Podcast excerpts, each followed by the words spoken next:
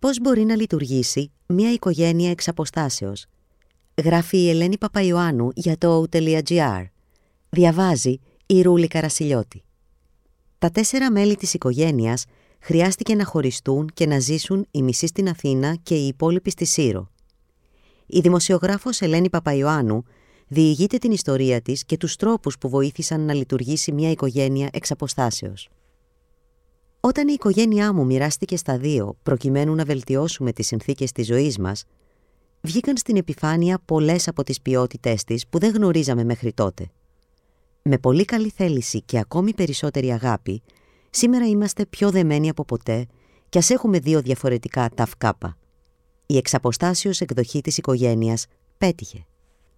Όταν πριν από 3 χρόνια αποφασίζαμε να φύγουμε από την Αθήνα για να εγκατασταθούμε μόνοι μας στο νησί της Ήρου, ξέραμε ότι είχαμε να αντιμετωπίσουμε τις ωραίες δυσκολίες που συνοδεύουν κάθε αλλαγή προς το καλύτερο. Η ιδέα είχε πέσει στο οικογενειακό μας τραπέζι χρόνια πριν, αλλά η πανδημία με τις συνέπειες της καραντίνας λειτουργήσε καταλυτικά, κάνοντας την απόφαση να φύγουμε πολύ πιο εύκολη. Επειδή όμως όλα στη ζωή είναι θέμα timing και αυτό σχεδόν ποτέ δεν είναι ιδανικό, δεχτήκαμε το γεγονός ότι η οικογένειά μας θα μοιραζόταν για λίγο αόριστο χρόνο στα 2. Ο μικρός μας γιος και εγώ θα ανοίγαμε τον δρόμο προς τη νέα μας ζωή σαν τους προσκυνητές και ο μεγάλος μας θα έμενε στην Αθήνα με τον μπαμπά τους. Η δουλειά μου ως freelancer έκανε πολύ απλή τη μετάβαση, μιας και το λάπτοπ μου μπορεί να ανοίξει από οπουδήποτε και στο μεταξύ τα Zoom meetings είχαν γίνει σε όλους μας δεύτερη φύση, ενώ η αλλαγή σχολείου για τον μικρό, μετά από 2 σχεδόν χρόνια φυσικής αποχής από την κοινωνική ζωή του δημοτικού της γειτονιάς, ήταν αβίαστη και ανώδυνη. Στην ηλικία των 8 ετών θα του ήταν πολύ εύκολο να προσαρμοστεί. Ο σύζυγός μου θα ερχόταν τα Σαββατοκύριακα, κάτι που από τον 2ο χρόνο μέχρι σήμερα έγινε 1 εβδομάδα Αθήνα, 1 εβδομάδα Σύρος. Οικογένεια εξ αποστάσεως. Πώς μπαίνεις στη νέα κατάσταση. Από τα πρώτα πράγματα που φροντίσαμε να κάνουμε, μαζί με τη μεταφορά φορολογικής έδρας και την εγγραφή στην 3η Δημοτικού, ήταν να αποταθούμε σε ψυχολόγο, ώστε να ζητήσουμε κάποιες συμβουλές για το πώς θα συνεχίσει να είναι λειτουργική η οικογένειά μας με αυτό το νέο σχήμα. Μας είπε ότι πολλές οικογένειες ζουν το ίδιο σκηνικό, αναφέροντάς μας μάλιστα και μια περίπτωση με τον μπαμπά να εργάζεται σε μια χώρα, τη μαμά σε άλλη και να παίρνουν σειρά εναλλάξ στην Ελλάδα με τα παιδιά, χωρίς να συναντιούνται σχεδόν ποτέ μεταξύ τους. Και μιλάμε για αγαπημένο ζευγάρι και δεμένη οικογένεια. Εμείς ήμασταν η εύκολη περίπτωση, σκέφτηκα. Είναι όμως τελικά τόσα πολλά τα logistics, όπως ανακάλυψα στην πορεία, που η καθοδήγηση από ειδικό ήταν η καλύτερη ιδέα που θα μπορούσαμε να έχουμε. Βλέπετε, όλοι λίγο πολύ έχουμε ζήσει σχέση από απόσταση, έστω και για λίγο.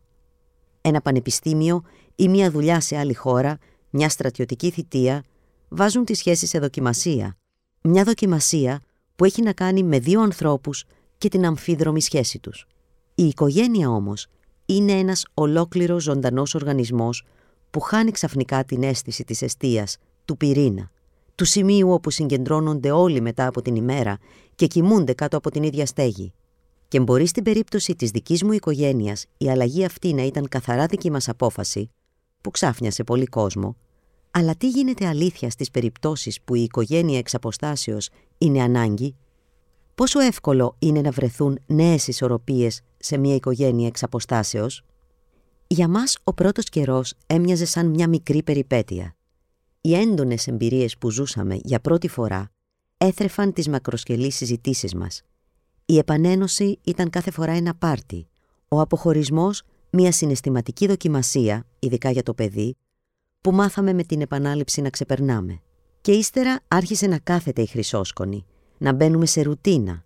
Όλα άρχισαν να γίνονται πιο εύκολα και συνηθισμένα.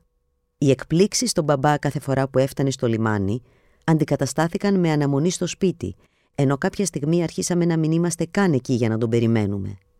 Κάτι ένα παιδικό πάρτι, κάτι ένας καφές στην πλατεία ή τα σαββατιάτικα ψώνια και η μαγεία γινόταν κανονικότητα. Τότε διαπίστωσα ότι ο οργανισμός της οικογένειας, ναι μεν μπορεί να είναι πολύ δυνατός, ειδικά εάν η βάση είναι σταθερή, αλλά πολλές φορές ξεκουρδίζεται. Κάποιες φορές, στις μηχανικές διαδρομές που κάνουμε στην κουζίνα για τον πρωινό καφέ, πέφτει ο ένας πάνω στον άλλο και γελάμε αμήχανα. Κάποια βράδια δεν βολευόμαστε στο κρεβάτι, το πάπλωμα κάνει βόλτες και οι ήχοι του συντρόφου σου είναι ξανά καινούργοι. Οι κάδοι με τα σκουπίδια, όποτε έρχεται ο σύζυγός μου, αλλάζουν θέση κατά μερικά εκατοστά, γεγονός ανεπαίσθητο που όμως μου προκαλούσε σύγχυση, ώσπου κατάλαβα ότι αυτός δεν ήταν παρά ο τρόπος του να αφήνει τη σφραγίδα του στο σπίτι. Και επίσης έχει μια φοβία μη χαλάσει ο τοίχος από το μεταλλικό καπάκι του κάδου που τινάζεται απότομα προς τα πίσω. Υπάρχουν όμως και εκείνες οι φορές που ξυπνάς για να φτιάξεις καφέ και κλαις στην άδεια κουζίνα, κοιτάς τα σκουπίδια που δεν έχουν αλλάξει θέση και απελπίζεσαι. Ο μεγάλος μου γιος, που επέλεξε ως ενήλικας να παραμείνει στην Αθήνα, χρειάστηκε χρόνο να συνηθίσει τη νέα τάξη πραγμάτων, όπου ο καταλήτης «μαμά» εντός εισαγωγικών έφυγε από τη μέση και η σχέση του με τον μπαμπά του ήταν ξεγυμνωμένη με τα καλά της και τα άσχημά της. Όσο για τον μικρό, υπάρχουν μέρες που θέλει τον μπαμπά του για να κοιμηθεί και άλλες που βαριέται ακόμη και να του μιλήσει στο τηλέφωνο και ας του λείπει φρικτά. Και υπάρχουν και άλλες φορές για όλους μας με τόσες δουλειές, ευθύνες και άγχη, που οι μέρες περνάνε και δεν έχεις προλάβει να συνδεθείς ουσιαστικά με τον άλλον ούτε για 5 λεπτά. Και όταν πια έχει φύγει, έχεις ξαφνικά όλο τον χρόνο που χρειαζόσασταν για να συντονιστείτε και κανέναν για να τον μοιραστείς. Είναι απλό. Οι βιορυθμοί των σχέσεων δεν μπορούν να υπακούσουν στο πρόγραμμα της δουλειάς και των ταξιδιών. Έχουν δική τους λογική και τον δικό τους συρμό. Τι βοήθησε τη δική μας οικογένεια. Κάθε οικογένεια είναι μοναδική, αλλά αυτά που βοήθησαν εμάς είναι τα παρακάτω. Εκείνος που λείπει θα πρέπει να πάρει απόφαση πως κάθε φορά που επιστρέφει θα έχει χάσει κάποια επεισόδια. Ο σύζυγός μου στην αρχή δεν καταλάβαινε πόσο γρήγορα εξελισσόταν ο γιος μας μέσα σε 5 ημέρες και δεν μπορούσε να τον εμπιστευτεί, για παράδειγμα να πάει μόνος του μέχρι το μίνι μάρκετ, κατάκτηση που είχε κερδίσει μέσα στην εβδομάδα κάνοντας σταθερή πρόοδο. Εκείνος που επομίζεται των καθημερινών ζητημάτων, υποχρεώσεων και συναισθηματικών απαιτήσεων του παιδιού, θα πρέπει να καταλάβει ότι δεν φταίει ο άλλος γονιός για το γεγονός ότι είναι μακριά και δεν μπορεί να αναλάβει έστω για λίγα λεπτά το παιδί.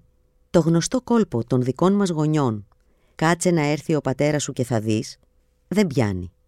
Μια φορά στην απελπισία και την κούρασή μου ξέφυγε και το μετάνιωσα αυτόματα. Όταν στηθεί ένα συγκεκριμένο πλαίσιο, θα πρέπει να διατηρείται πάση θυσία. Το σχήμα Σαββατοκύριακο ήταν για τον σύζυγό μου κουραστικό μετά από λίγο καιρό. Δεν έχασε όμως ούτε 1 διήμερο. Αυτό δημιούργησε μια νέα σταθερότητα μεταξύ μας. Στον γιο μας είπαμε ότι οποιαδήποτε στιγμή καταλάβει ότι έχει την ανάγκη, μπορεί να μας ζητήσει να ανέβουμε αμέσως στην Αθήνα για να δει τον μπαμπά του και τον αδελφό του. Δεν άσκησε ούτε μία φορά το δικαίωμα. Ακολουθούμε ιεροτελεστίες. Όταν έρχεται ο μπαμπάς, θα πάμε για φαγητό στο αγαπημένο μας Ιταλικό, θα καλενυχτήσει εκείνος το μικρό, θα πάμε οι δυο μας για περπάτημα στο λιμάνι. Μέσα στη γρήγορη ροή της καθημερινότητας, πολλές φορές θέλω να συζητήσω κάτι με τον σύντροφό μου, ενώ εκείνος είναι σε άλλη πόλη και άλλους ρυθμούς.